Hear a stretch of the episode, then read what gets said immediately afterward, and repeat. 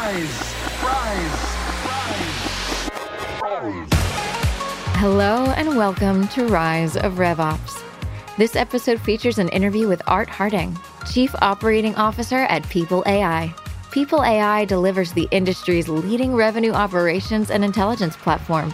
Art is a versatile business leader with global experience leading sales, services, and operations teams through the challenges of scale and strategic change. He has an energetic, hands on leadership style with a proven track record of establishing and altering organizational momentum for the purpose of building results oriented, high performing sales, services, and operations teams. In this episode, we talk to Art about crafting your RevOps roadmap, the importance of leadership alignment, and Art breaks down his RevOps swim lanes for us. But first, a brief word from our sponsor. Rise of RevOps is brought to you by Qualified. Qualified's Pipeline Cloud is the future of pipeline generation for revenue teams that use Salesforce. Learn more about the Pipeline Cloud on qualified.com. And now, please enjoy this interview with Art Harding, Chief Operating Officer at People AI, and your host, Ian Faison. Welcome to Rise of RevOps. I'm Ian Faison, CEO of Caspian Studios, and today we are joined by a special guest. Art, how are you?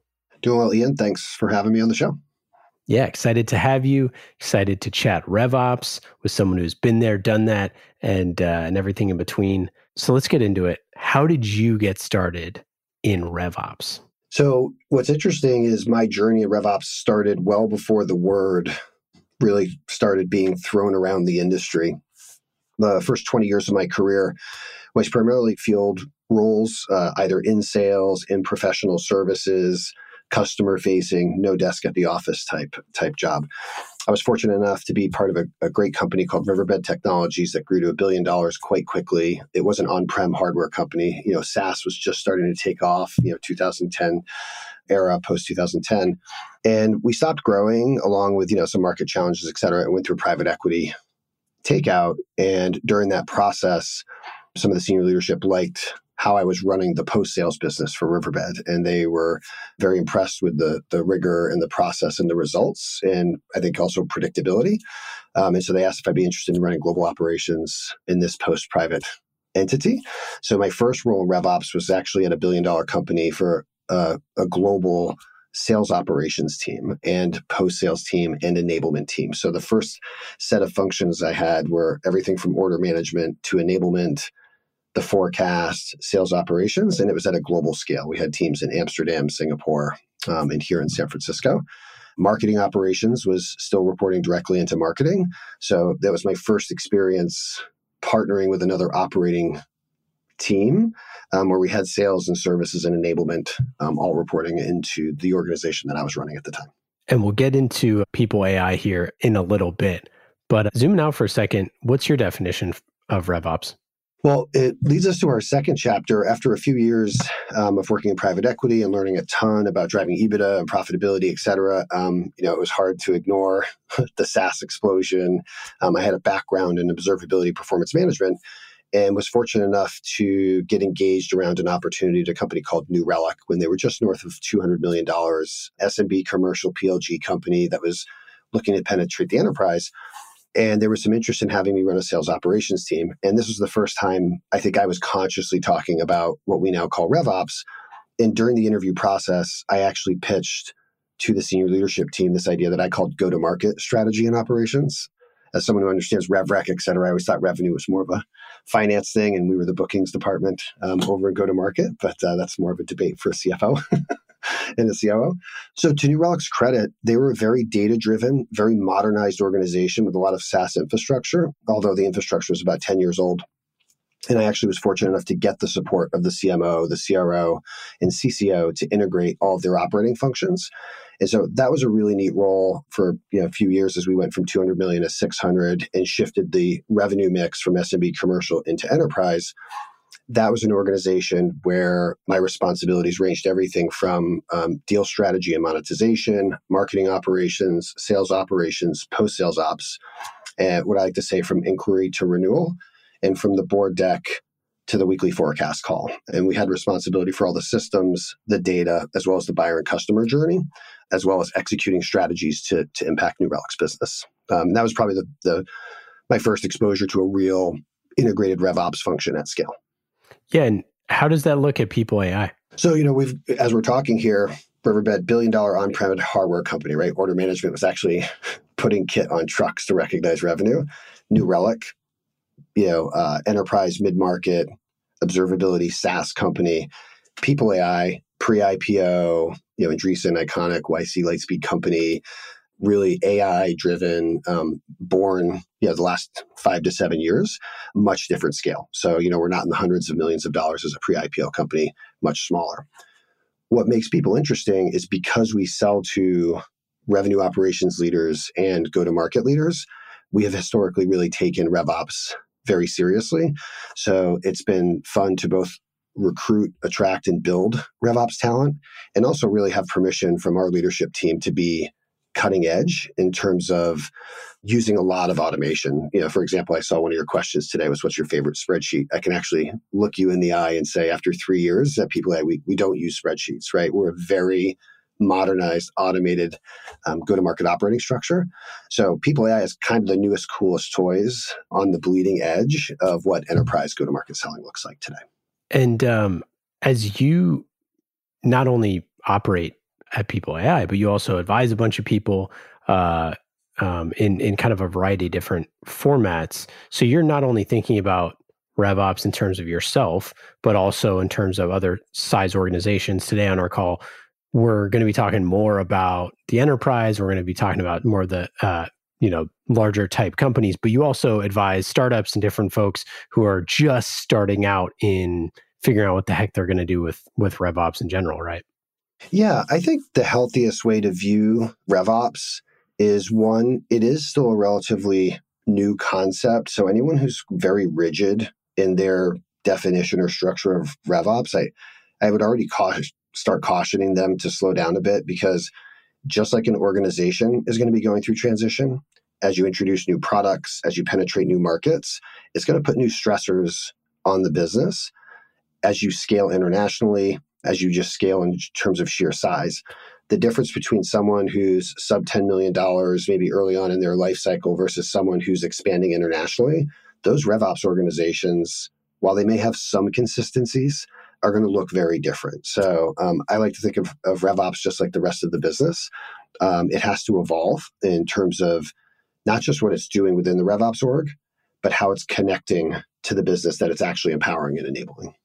Yeah, I'm curious though, because as someone who's a, uh, a smaller organization, but I find it's just so difficult to, you know, they always say like, uh, you know, kind of think like a bigger company. So, you know, as you grow, and I think that that's one of the things that's really struggled for me personally is the constant evolution of like our go to market operations and technology.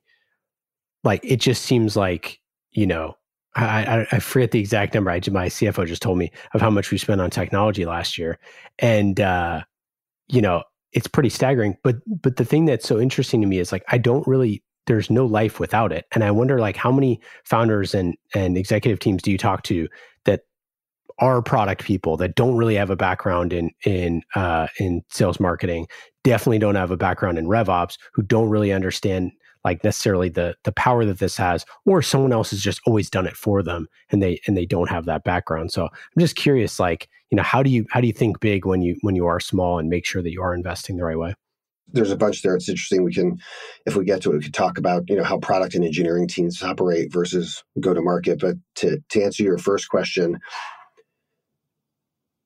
I don't think this just applies to RevOps. I would actually back up and start. We're all clear on the idea that when we build a product company or even a services company, you're looking for a product market fit of whatever it is you're you're bringing to market. The very next question, you know, that needs to ride alongside that is what is your go to market fit? We're not even at RevOps yet, which is are you a PLG company? Are you an inside inbound, you know, high velocity sales machine? Are you a top down named enterprise account selling team? So as you look at who your buyer is and you look what problems you're solving for that buyer and you look at how they buy, that starts to define what your marketing, sales, and services organization looks like. I think the RevOps function is a derivative of those two large rocks, right? Like what product or service we're bringing to market. What is the go to market motion that best fits our buyers' buyer journey and the sales cycle, your operating function really, ironically enough, the most common piece of advice I give it to RevOps leaders is they should think of themselves as product managers for go to market capabilities. This means you have a roadmap. This means you are bringing capabilities, not tools, to the business. So I always encourage the stakeholders of RevOps capabilities, please communicate to us in terms of the capabilities you need. I need improved lead routing. I need improved visibility into my pipeline. We need to launch account planning. Don't come to me and say, I want to buy tool X because I used it at my last company. I really think the tooling decision is something that should be made between RevOps and IT professionals. And we should be looking at materiality and priority of these solutions within our tech stack. I think, Ian, you're in good company. Lots of people have made massive investments over the past 10 years in go to market tooling. And I think there's you know, a couple reasons for that. Um, the first, we've experienced digital transformation and the benefit of using technology in so many areas of our lives. We're always hungry to apply it to more. But more importantly, SaaS really allowed line of business owners to start moving much more quickly and much more independently, which has cut both ways. It allows us to do things faster, quicker. It also has resulted in the fact that a number of us are sitting on some Lego sets we've been building for 10 years. And we bought everything from the Death Star to the Millennium Falcon to, to the, the Raiders of the Lost Ark set, and we put them all together. And they were all independently really good decisions. But I do feel this, I do feel this collective you know tool fatigue in a lot of our customers prospects and myself and my peers where we're looking around at everything and i think you said it it's a non-starter that we can do without these but i think if you just scratch below that question and you start focusing on what's most material for your business right now and which tool is moving that lever um, it will help us make some of those prioritization decisions if we're looking to rationalize. Yeah i think part of it is just you know the the reliance on on data and having such a strong data input and sort of like architecture for me from the very beginning. And that's like what I wanted to build when I started this company because I was like, I know that I'm going to wake up three, three years from now and be like, hey, let's look at whatever, something three years ago. And like, if you weren't capturing all that information you know things change whether it's actionable or not all those things. But it's like if at least if you have that stuff and you can go back and look at it but if you don't do those things then you really can't. Yeah i don't know. Yeah so i think i think in two areas. One i really if i was drawing a visual on a whiteboard of a go to market org i would draw three columns marketing services and sales. And there'd be three swim lanes across those three departments the top swim lane is your business process. The second swim lane are the automation software and tools that empower or bring that business process to, to life. And then the third swim lane is your data layer. I believe your data layer is the one that you can make the biggest bets on being the most persistent over the life cycle of your company. So if you from day 1 if you think of data as a persistent and permanent asset of your of your business, you're going to want to capture as discrete information as you can for as long as you can about everything you can. Right now, that doesn't mean you're using it immediately or all the time. I think just because we capture data doesn't mean we have to use it today or that we need to try and operationalize it. I think as you start moving up the stack into your business process and your software automation layers, you should expect to have to retool those every few years because your business is going to be evolving and changing. and I think this is really where sometimes we may even over engineer things where we try and build things for 10 years, um, you know, in terms of your MarTech stack or sales tech stack. And I don't know many people that can run a business today the same way they were running it 10 years ago, particularly in technology. So I try to encourage people like think of your data layer as really the foundation of your house, a lot of infrastructure. You want it very discreet. You want a lot of trending data points. You want the ability to move it, snap it, curate it, and present it. Um, but the business process and the workflow layer, that's something that should be looked at as you're part of your annual planning process. I think a healthier, more productive way to look at it is those three columns, the marketing, sales, and services column, are actually supporting one business process, which is your buyer and customer journey from the moment of prospect. So when you're not sure what to prioritize or whether it's a tool you want to invest more in or somewhere you're going to cut, I think the best North Star is your buyer and customer experience. Yeah. So continuing the thread on enterprise, any kind of unique setups that you've seen in terms of creating a, a high performing or higher impact RevOps team? I think sometimes people start talking about setting up a RevOps function or some sort of centralized go to market operating fabric. There's this initial fear of like, oh my gosh, how many people are we hiring? What's the headcount investment? Where if you actually step back, most organizations have this operating fabric. The only question is, have you organized it? Have you named it? Have you structured it to perform as one team? Or is it distributed around the business? And so, you know, a lot of us that run centralized orgs will call that shadow ops, like the old shadow IT days, where a lot of program managers out there and project managers in departments that are actually performing, you know, routine and regular operational functions. And if they're reporting into the business they support, the business gets that great intimacy of having that close right hand, the person they know to go to. But the downside is that operator's on an island, right? And they're they're very segmented. So something that's maybe nuanced but not unique is standing up a RevOps org by not just incremental hiring, but just actually taking an honest intellectual, an authentically intellectual perspective of who around here is actually operating and would we benefit by putting them all on one team so that we can centralize resources, priorities, and decision making. So that's the first thing is that a lot of us probably can construct a RevOps organization with the headcount that's already in the company by simply realigning them differently. Where things get really unique comes down to that concept of go to market fit I talked about. If you look at PLG companies or high velocity selling companies, I've even seen where the faster and more digital the business is, the RevOps or marketing ops function actually starts performing what maybe 10 years ago we would have called marketing right? And the mar- and the marketers i think the line between operations and marketing is the one that is the most transformed over the last 10 years in terms of the way we marketed 10 years ago in the role of marketing ops versus now. Marketing ops is hand in glove like genetically integrated with marketing Whereas sales and sales operations have been running in parallel with each other for decades, and they're only just now starting to integrate with some of the integrated cadence tools and, and things that we're seeing. I believe post sales has evolved similar to marketing in that a lot of post sales orgs were professional service, time and materials, fixed price, and now you've got customer success with embedded offerings, just in time, real time learning. So, uh, CS and uh, marketing their operating partners are starting to become a part of what they do day in, day out in terms of how they touch their customers. If you turn the channel to a non PLG company, heavy field marketing, heavy thought leadership, top down executive based selling, you'll start to see the role of those operating teams change. You'll see enablement and the importance of enablement start to really play a big role.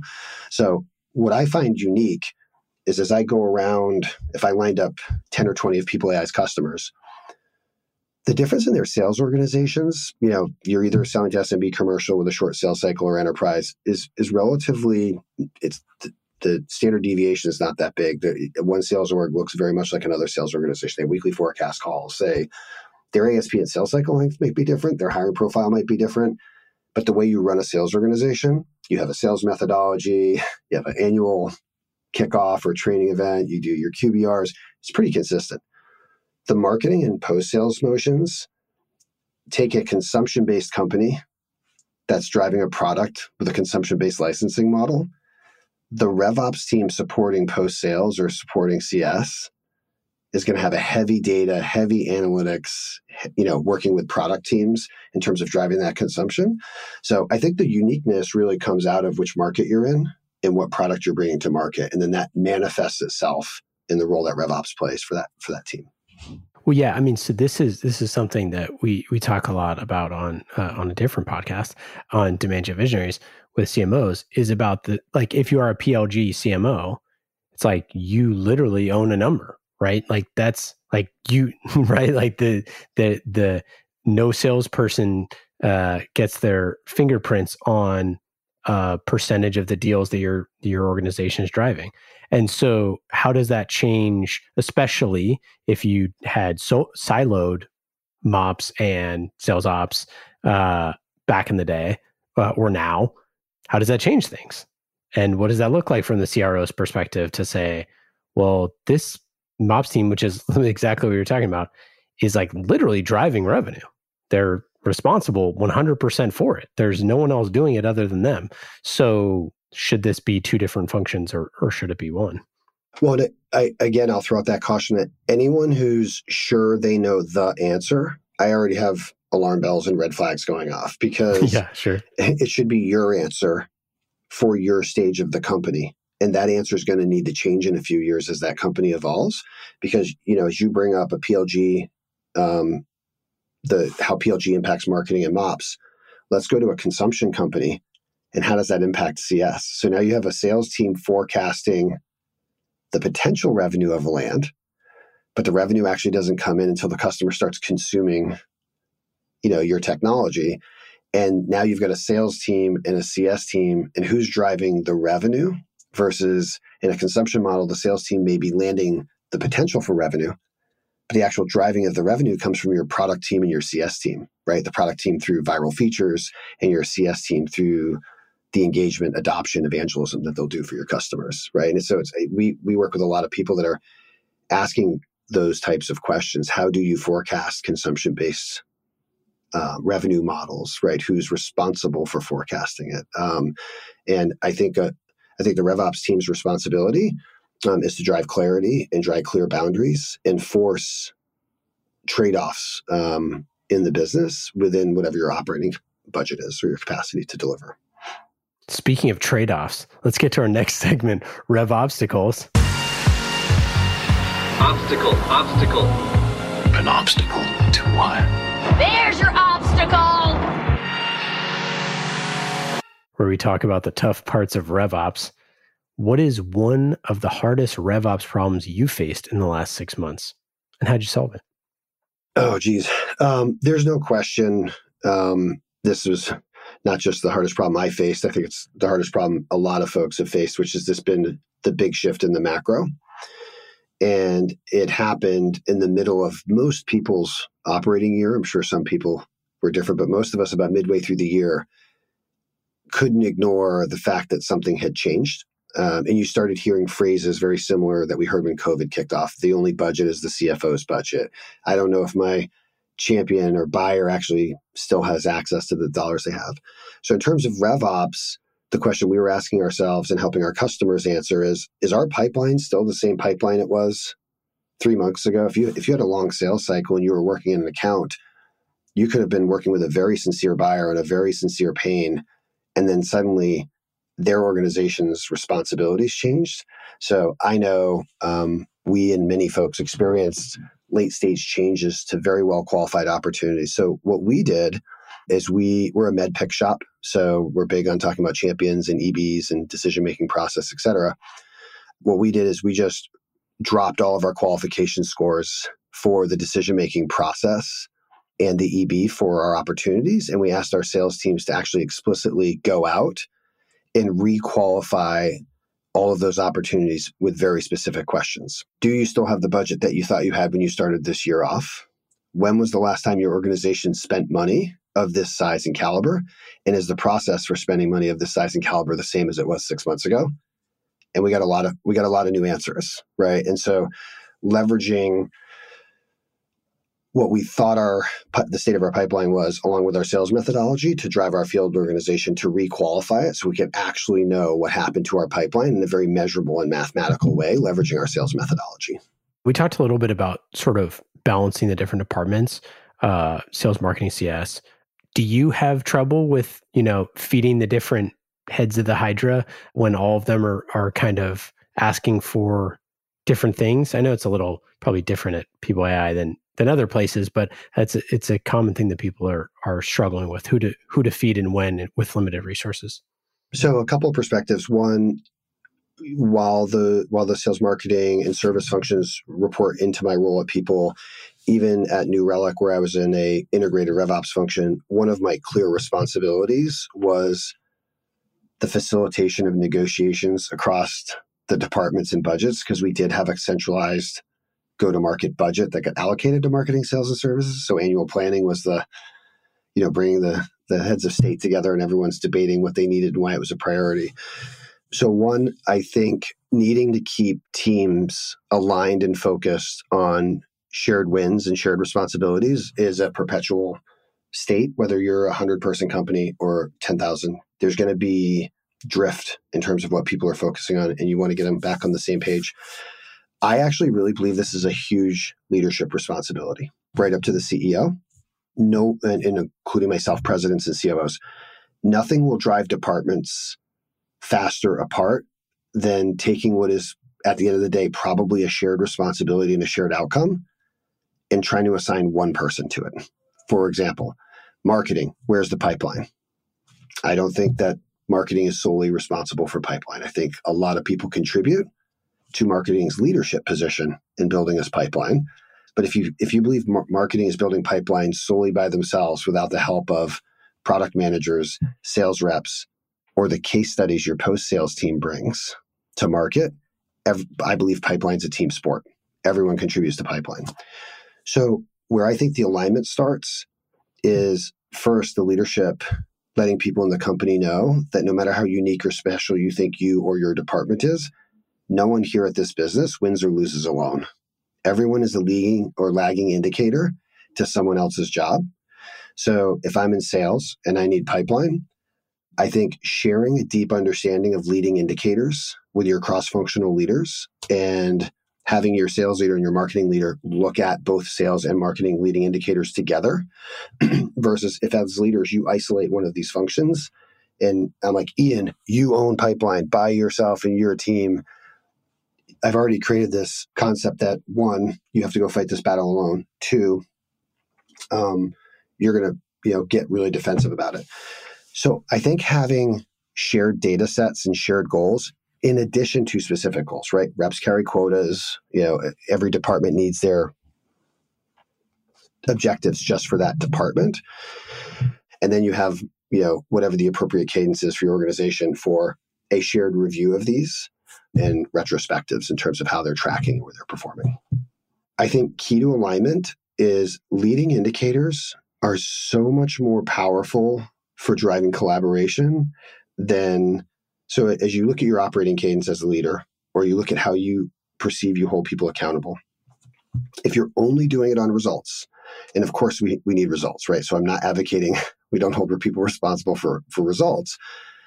But if you only hold people accountable for results, it's a little bit like my trainer only holding me accountable to losing weight or not, or my financial advisor holding me accountable to being wealthy or not. Like, okay, we may agree on the outcomes, but where I can really start to change my behavior, where I can still be an optimist if I've got problems, is if you're coming to me when my leading indicators look off. You know, hey, Art, based on what you're eating, your leading indicators, I don't think you're going to achieve your weight goal. Can we start exploring why these leading indicators look wrong? So I, I think just the practice of using cross functional leading indicators is the beginning of getting better alignment. And then the last thing is how do you allocate budgets? And I think this is where RevOps can really play an integral role. If the CMO gets a budget and the CRO gets a budget and is not running marketing, and the chief customer officer gets a budget, they're going to deploy those funds into technology and headcount, basically like three separate departments. And they're going to try and interlock at like the VP director level. I believe that the integration and alignment actually starts the minute you start allocating budget before anyone gets their budget, you know, you've got this go to market investment, you're looking to drive revenue. What is the buyer and customer? What's the holistic priority we need to fund? And then having the trade off conversation with those different department heads before your organizations start going. Because your organizations are all going to try and prioritize their department's top needs, which is the right thing to do. Those just may not be the organization's top needs. So I think the budget and leading indicators are two really good signals like who's managing the budget, how it's distributed. And if you're giving it to three different groups and allowing those groups to set their priorities independently, and all you give them is a result goal, they're all going to come with three different, five different, nine different theses as to how to drive that result. Any uh, rev oops moments uh, in the past couple years that you've made? Mistake that you, you don't recommend someone uh, making, and, and maybe you, they should learn from you. I've worked with a lot of people that are looking to rationalize tools um, and or modernize their CRM. And I, I, personally went through a CRM reimplementation. And I would say my RevOps moment was trying to address the tool and tech footprint around the CRM we were working on when really the CRM and the tool footprint is actually just a mirror of your procurement decision and budget process. So my rev up RevOps moment might have been first trying to tackle it as like a tool rationalization project when really it's a business reengineering project, which is, hey, what do we want the buyer customer journey to be? How do we spend money here? Who and how do we make technology purchasing decisions so that you can, you know, build sustainable architectures? I really think the organization um, has to think that way. Uh, other RevOps moments, RevOps moments. I'd say in general, another good one that I see on a regular basis is trying to enable the field. Um, so I think, you know, obviously, RevOps and enablement have a very tight partnership, or sometimes even part of the same organization.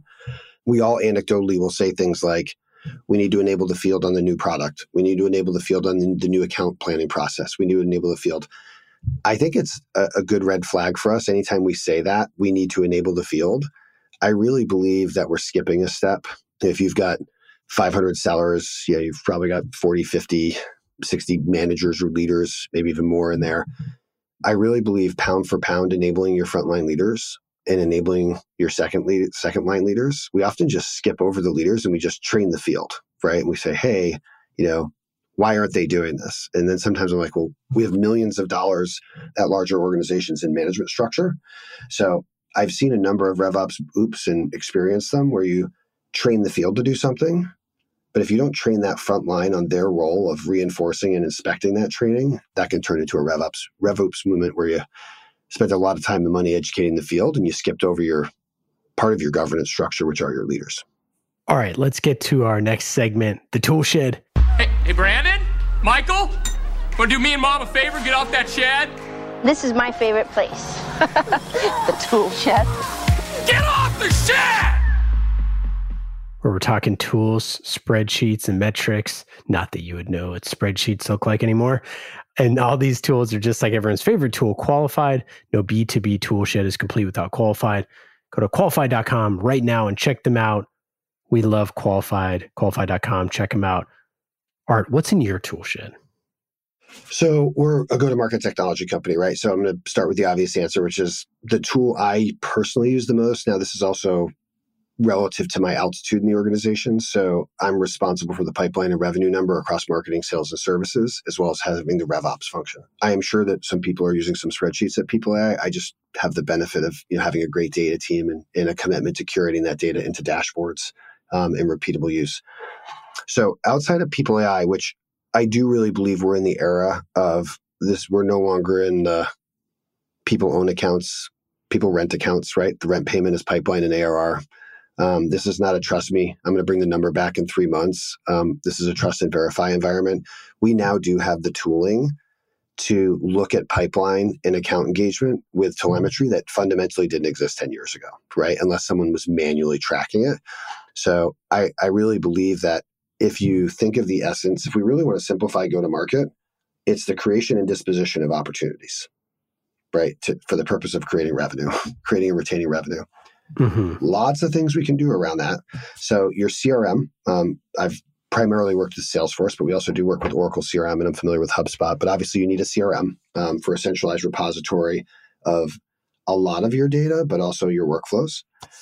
Huge fan of Snowflake um, or other large data warehousing technologies. Um, most of the tooling vendors have not cracked the code of how to be the backbone of complex data in context when you want to start looking at product usage along with financial data, along with your go to market data.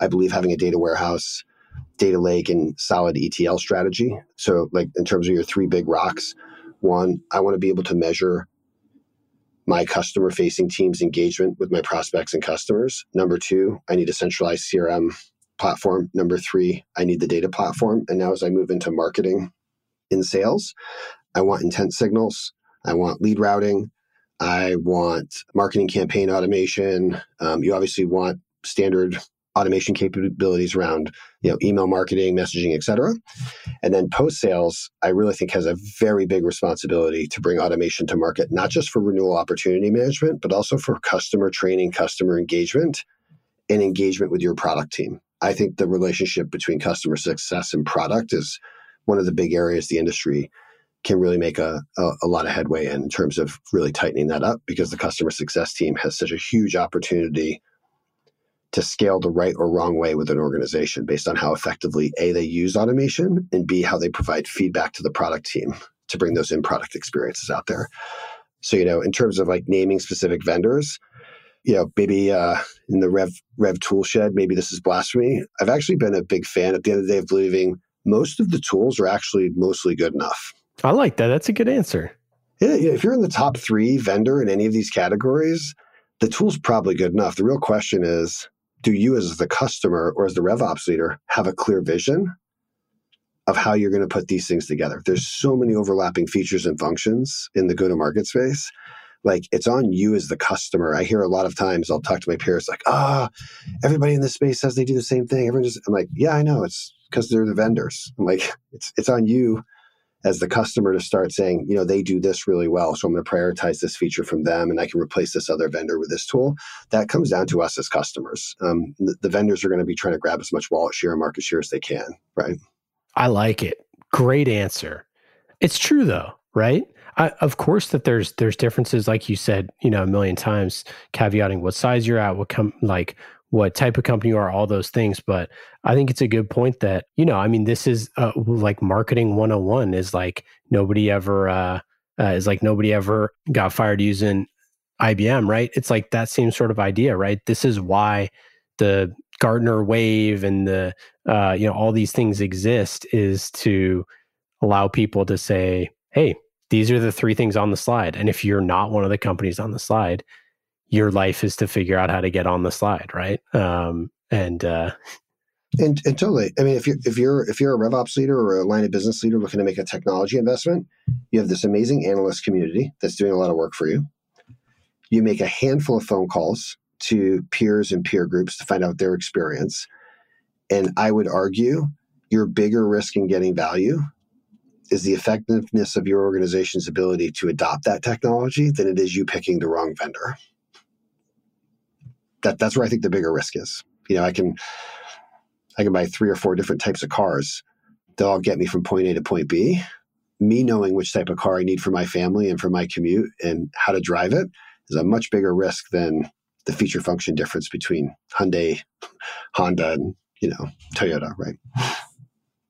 And I think there's a million uh, RevOps lessons uh, in there to be unpacked as well.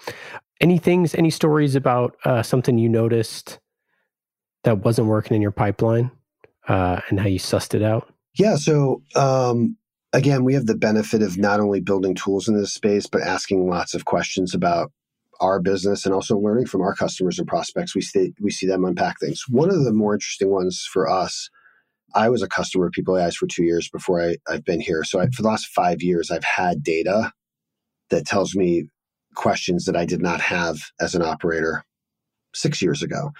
And that what I think is really compelling. And that is not only the health of our engagement and accounts in a territory. Are we working all of them? Are we working some of them? Like, what's the optimal territory size for any given revenue responsibility or segment in your business? Having real data that tells you how many accounts your top sellers can get to effectively to get a result is, I think, a really modernized, important piece of information versus debating do enterprise reps get 20 accounts or 10 accounts or eight accounts?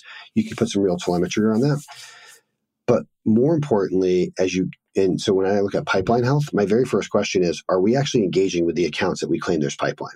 So at the end of the day, I always remind people pipeline still is coming from from this as people are typing in what the human thinks is going on in the real world. So I at least want to know that they're engaging with these accounts they claim they have pipeline. The second thing is the personas what are the actual titles and roles of the people? If Ian and Art are both calling on eight accounts and you're hitting the key personas, and I have the same level of activity, but I'm not hitting the key personas, we're going to get very different results in terms of the pipeline conversion. I love it. Uh, man, uh, you know, sing it again from the rooftops. And that's not just on sales, that's on marketing too. And like, this is the thing that drives me absolutely crazy is when I sit down with a marketing team and I'm like, what are your key personas? And they're like, we have a lot. I'm like, I mean, you should be able to rip them off here pretty quick. Well, so uh, and I'll give you a great answer in terms of like ripping off the rooftop. Yes, specific specific problem. I've had the benefit of every sales kickoff I've now been a part of for the last five years. It's a very data driven sales kickoff. We show all the stats and data from the last year. And one of the big ahas for us in the go to market space was we've had CROs drive investments in people AI. We've had CMOs drive investment in people AI. We've had CCOs drive investment in people AI. But what we found was the presence of a RevOps leader early, er, early in the sales cycle with any one of those shorten the sales cycle and dramatically increase the size of the deal. Right now, maybe some of us knew that anecdotally. You and I, as RevOps professionals, kind of giggle like, yeah, of course, you know lots of reasons why. You're going to get a really organized person running everything from the procurement process, et cetera. But we also know that the RevOps leader is important for buy in in terms of long term sustainability of a go to market solution. So being able to show our sales team that when you have a RevOps leader engaged at stage X, with a minimum activity level of Y, your deal goes up dramatically and your sales cycle goes down was was a big learning for us and something we've actually shared with a lot of our prospects and customers as well. That's great. I mean, you know, we talk a lot about the champion. Um, that's something so common in sales parlance and core to the strategy. Who's your champion? Are they going to do everything that needs to get done? Are you enabling them, right, part of that process is like, do they have the collateral to pitch their teams? That's something we've been really focused on lately as an organization is our because so much of you know so much of this process is now people just ripping stuff off your websites and putting together decks and doing all that stuff without you even knowing that that is even happening right so it's like how do we give them the tools to just so hey if you're going to rip all this stuff off of our website anyways like here's all the stuff that you really need to go pitch your boss and um, you know without us in the room which is we always want to push ourselves in the room but like truly they're not going to invite us in there anyways. So you know in most cases. And so yeah i love that i love that. So, some sometime your job sometime your job may be prepping you know we like our champions to have professional wins personal wins sell when we're not there you know et cetera. And so we're always encouraging our champions, especially when they claim to be a champion, like, hey, can we do role reversal? Let me play CFO for you. when you go when you go sell this, these are the questions I'm going to ask you. Do you have a deployment plan ready to go? When was the last time you deployed a tool like this? And so we try to teach our sales teams that it's fun to to help your champion prepare because you know you want you don't want them making up their own answers when you're not in the room. Yeah, it's a great point. Great, great takeaway.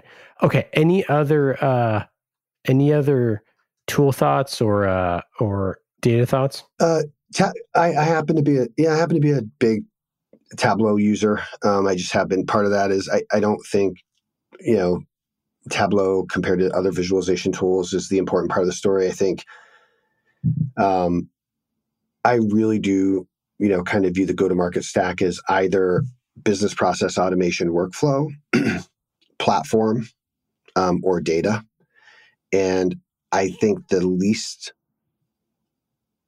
appreciated and the least understood is the data layer. And I think there's a lot of frustration at the systems and tool layer from people that it's much easier to understand a workflow tool that is mimicking something you you have domain expertise. If you're not a data modeler, you don't understand ETLs, you don't understand the difference between data engineering, data visualization, data modeling, you just have a data problem.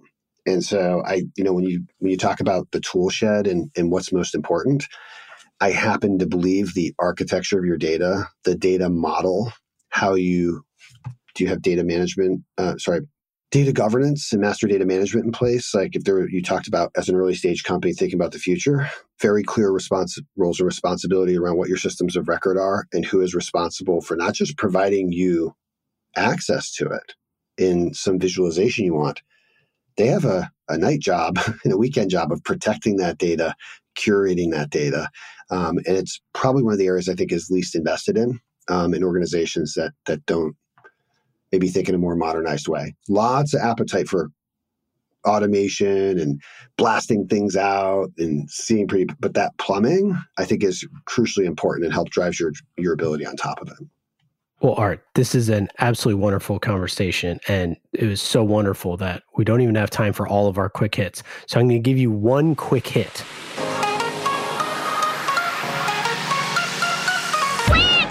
Quick! Quick! What advice would you give to someone who is newly leading a RevOps team? The most common piece of advice I've given is nine times out of 10, the person leading the RevOps team is leading it for a couple of reasons. Someone trusts them to be able to have really complex and maybe at times unsettling conversations. And um, to be an effective RevOps leader, you have to have a high degree of trust with the people that are depending upon this shared service you're providing back to the business called revenue operations. So the first thing is know that you really can't take a side, right? You, you can't love beating up on marketing or love beating up on sales or love rolling your eye at, at post sales.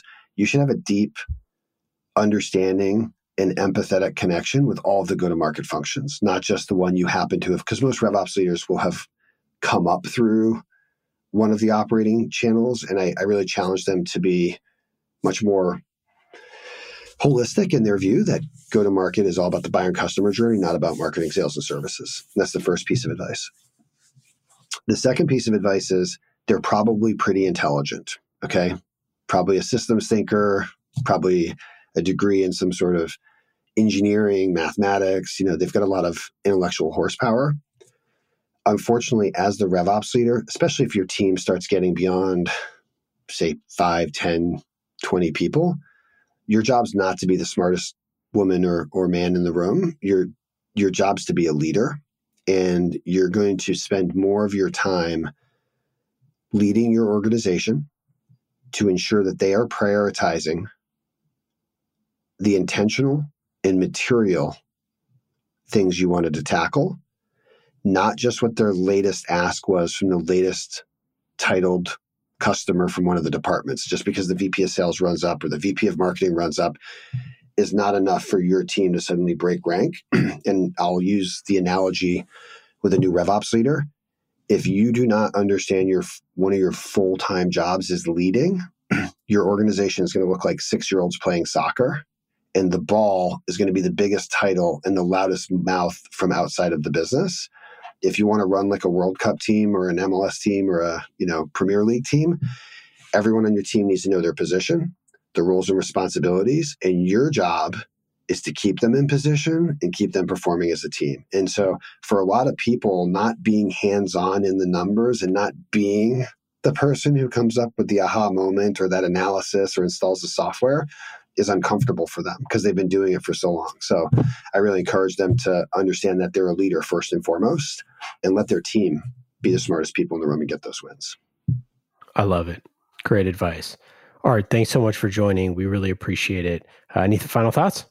No, it was a lot of fun, Ian. Thanks for having us on the show. And uh, I think the future is going to be more and more dependent on RevOps. And I think whether you're in the line of business or you're on a RevOps team, there's a huge opportunity for us all to get smarter on this. It's a, an emerging field. Um, and I think it's going to be more and more relevant um, for digital businesses of the future as this amount of technology increases. Agreed. And uh, and if everybody wants to learn more about people uh, AI, just go to people.ai and uh, and learn more. Um, and uh, and follow Art on uh, on on the socials, which we'll link up in the show notes. Um, thanks again. Thank you for listening to Rise of RevOps. If you enjoyed today's episode, please leave us a review and subscribe wherever you're listening. This podcast was created by the team at Qualified. The Pipeline Cloud is the modern way B2B revenue teams generate pipeline. Learn more at qualified.com.